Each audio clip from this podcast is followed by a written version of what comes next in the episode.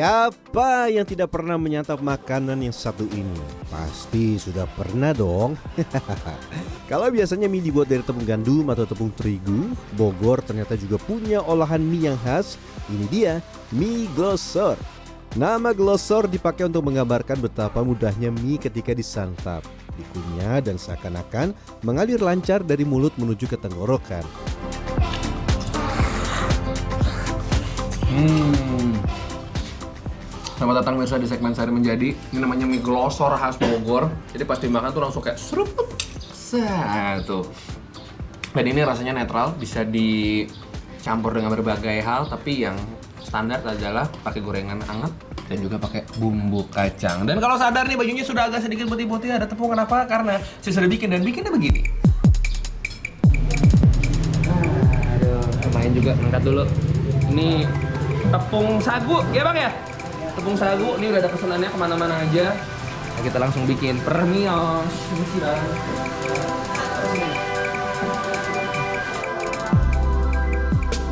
Salah satu pabrik mie glosor tradisional di kota hujan berada di Kelurahan Pasir Jaya, Bogor, Jawa Barat.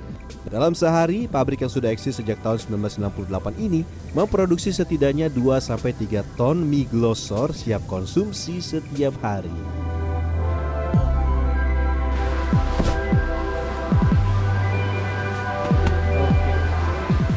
Loh, harus diayak lagi bang? Iya, Kalau enggak, kan. Kotor. Kita pada saringan pada yang disaringan pada nyangkut dan. Ya, kayaknya harus Tenang nih, kami walaupun pakai tangan kosong sudah cuci tangan bersih dan nanti kan juga akan direbus lagi. Jadi setelah direbus baru nanti kita yang pakai hand gloves-nya karena ini juga bakal direbus lagi kok. Kalau pakai ribet.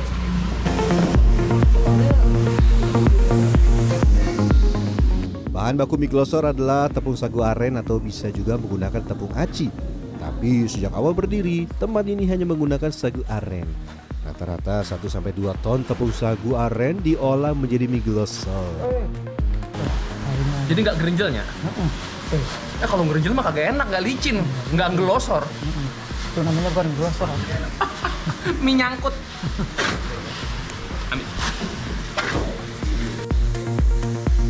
Ada dua lapis ayakan yang digunakan, yang besar dan yang kecil. Perbedaannya hasil ayak ini belum diayak. Ini belum diayak, Ini diayak. ini udah diayak. Oh iya. Ini kayak ada gerinjel-gerinjelnya gitu loh. Kalau yang udah tuh kayak iya licin, bener-bener kayak tepung halus aja. Untuk membuat mie glosor berwarna kuning cerah, cairkan kunyit bubuk dan pewarna makanan berwarna kuning dengan air panas. Lalu tambahkan 3 ember tepung sagu yang telah diayak. Mengapa tepung sagunya hanya sedikit? Sebab ini bukan adonan utama mie glosor ya, melainkan adonan awal untuk memudahkan proses pewarnaan makanan. Sebab nih, bila tepung sagu aren langsung dicampur dengan kunyit bubuk dan pewarna makanan dalam jumlah besar, nantinya warna kuningnya akan sulit merata. Kalau kata abangnya, belang-belang. Tidak lama, adonan awal akan bertekstur seperti jelly. Ah berat ah. Soalnya kalau dia nggak diaduk terus malah bisa pecah ya? Ya. Pecah tuh udah nggak saling lengket satu sama lain dan dia tuh bisa dipastikan satu bak ini nih jadinya gagal. Oh cara ngaduknya gitu. Ini minyak ya bang ya? Minyak Minyak sayur biasa boleh? kacang. Oh Ada kacang. minyak kacang. Oh oh biar ada rasanya juga ya. Kalau lagi masak mie begini, apalagi yang pakai sagu, salah satu kuncinya sebetulnya selain air itu adalah penggunaan minyaknya nggak boleh pelit. Karena kalau pelit dia terlengket ya bang. Di luar-luar ember kita minyakin. Tenang, ini memang khusus ember buat masak. Udah bang, diapakan? Ya, pakai ini. Oke, ember. Ember. Ember. Coba bang, lihat dulu bang. Daripada salah. Belum pernah bikin ya? Oh.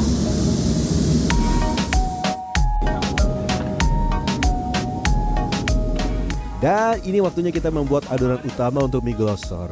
Tepung sagu aren dicampur dengan adonan pewarna makanan dan diaduk hingga kalis.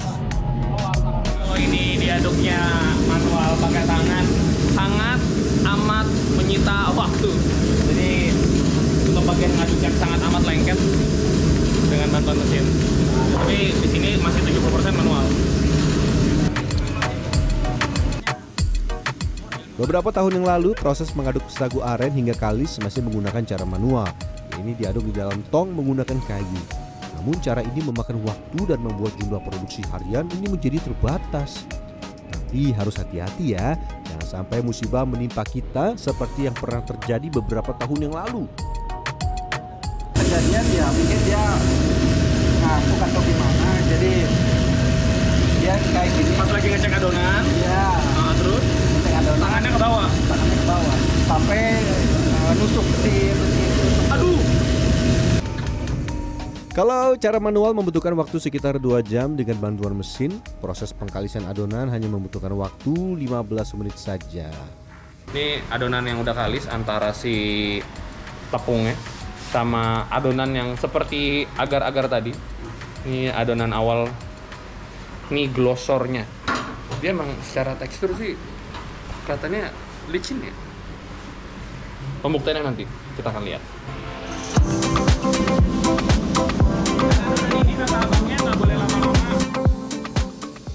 Kita lanjut ke bagian pencetakan. Cara kerjanya mesin ini cukup sederhana. Adonan tepung sagu aren yang telah kalis akan ditekan dengan bantuan mesin pres. Nantinya adonan akan keluar dengan bentuk juntayan panjang.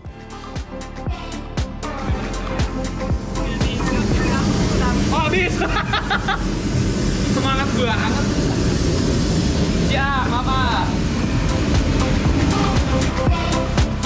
Adonan mie yang masih mentah harus segera direbus dalam air mendidih. Ingat, harus air mendidih ya. Bila tidak, mie akan menggumpal satu sama lain. Lah hilang. iya nyemplung nyemplung ya muncul. Wah, saya diberi kesempatan mencoba merebus adonan. Oke.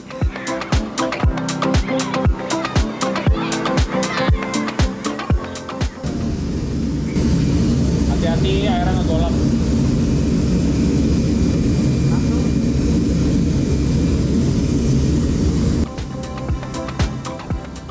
Mie yang mengembang menjadi penanda bahwa mie telah matang. Setelah matang, mie harus segera didinginkan dengan cara merendamnya di air dingin.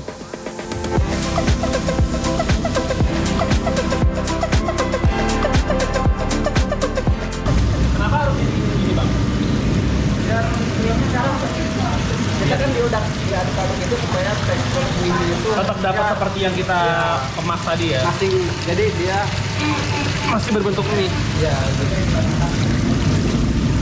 Oke. Aduh, aduh. Oh iya lupa disiram. ah, kok panas? Belum disiram. Mie lalu direndam dengan air selama sekitar satu jam atau hingga mie menjadi sedikit membesar. Oke, kita masuk ke proses terakhir. Sebelum dikemas, mie glosor akan diaduk dengan minyak kacang. Pemberian minyak bertujuan agar mie tidak menempel satu sama lain di dalam wadah kemas, serta memberi aroma dan rasa khas kacang pada mie glosor. Setelah selesai, mie akan dikemas dalam wadah berukuran 25 kg dan dikirim ke pasar-pasar tradisional hingga beberapa rumah makan di kawasan Jabodetabek.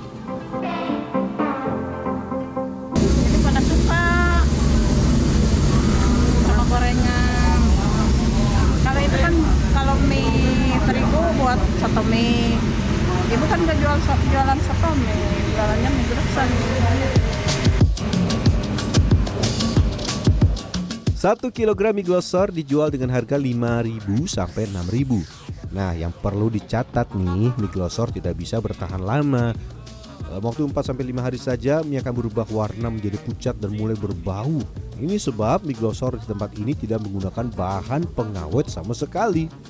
Sejarah mie glosor di Kota Bogor berawal dari tahun 60-an di mana ada seorang pengusaha mie dari Sukabumi yang pindah ke Jalan Pancasan, Pasir Jaya, Bogor, Jawa Barat. Perlahan nih banyak pabrik rumahan lain di sekitar Bogor mengikuti jejaknya. Nah, ada yang tahu nggak di mana tempat pertama pembuatan mie glosor di kawasan Bogor? Wah, betul, di tempat ini. dari generasi kedua generasi kedua bapak saya bapak saya? Ya awalnya sih bapak mungkin belajar-belajar dulu. Awalnya dari Sukabumi gitu kan. Sekarang dikembangkan di Bogor. Selanjutannya di sekarang sama saya.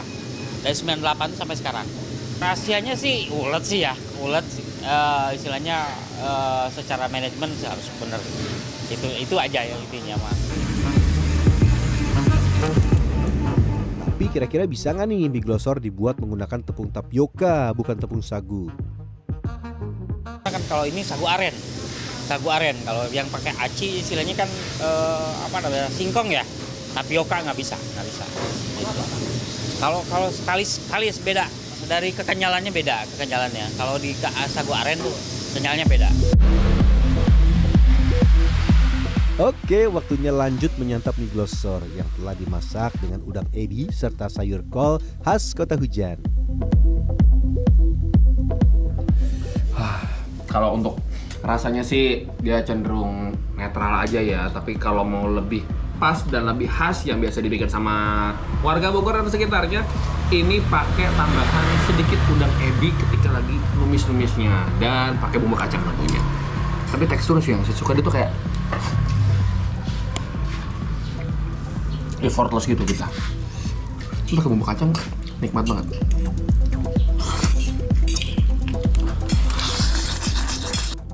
Mengutip data dari tabel komposisi pangan Indonesia Kemenkes RI, mie glosor adalah salah satu makanan yang tinggi air dan kalsium, sehingga bila dikonsumsi dan diolah dengan tepat, mampu membantu menjaga kesehatan tulang dan gigi.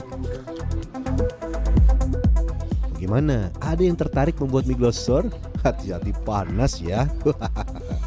Rian Fernando, Dwi Agung Yuldiarto, Bogor, Jawa Barat.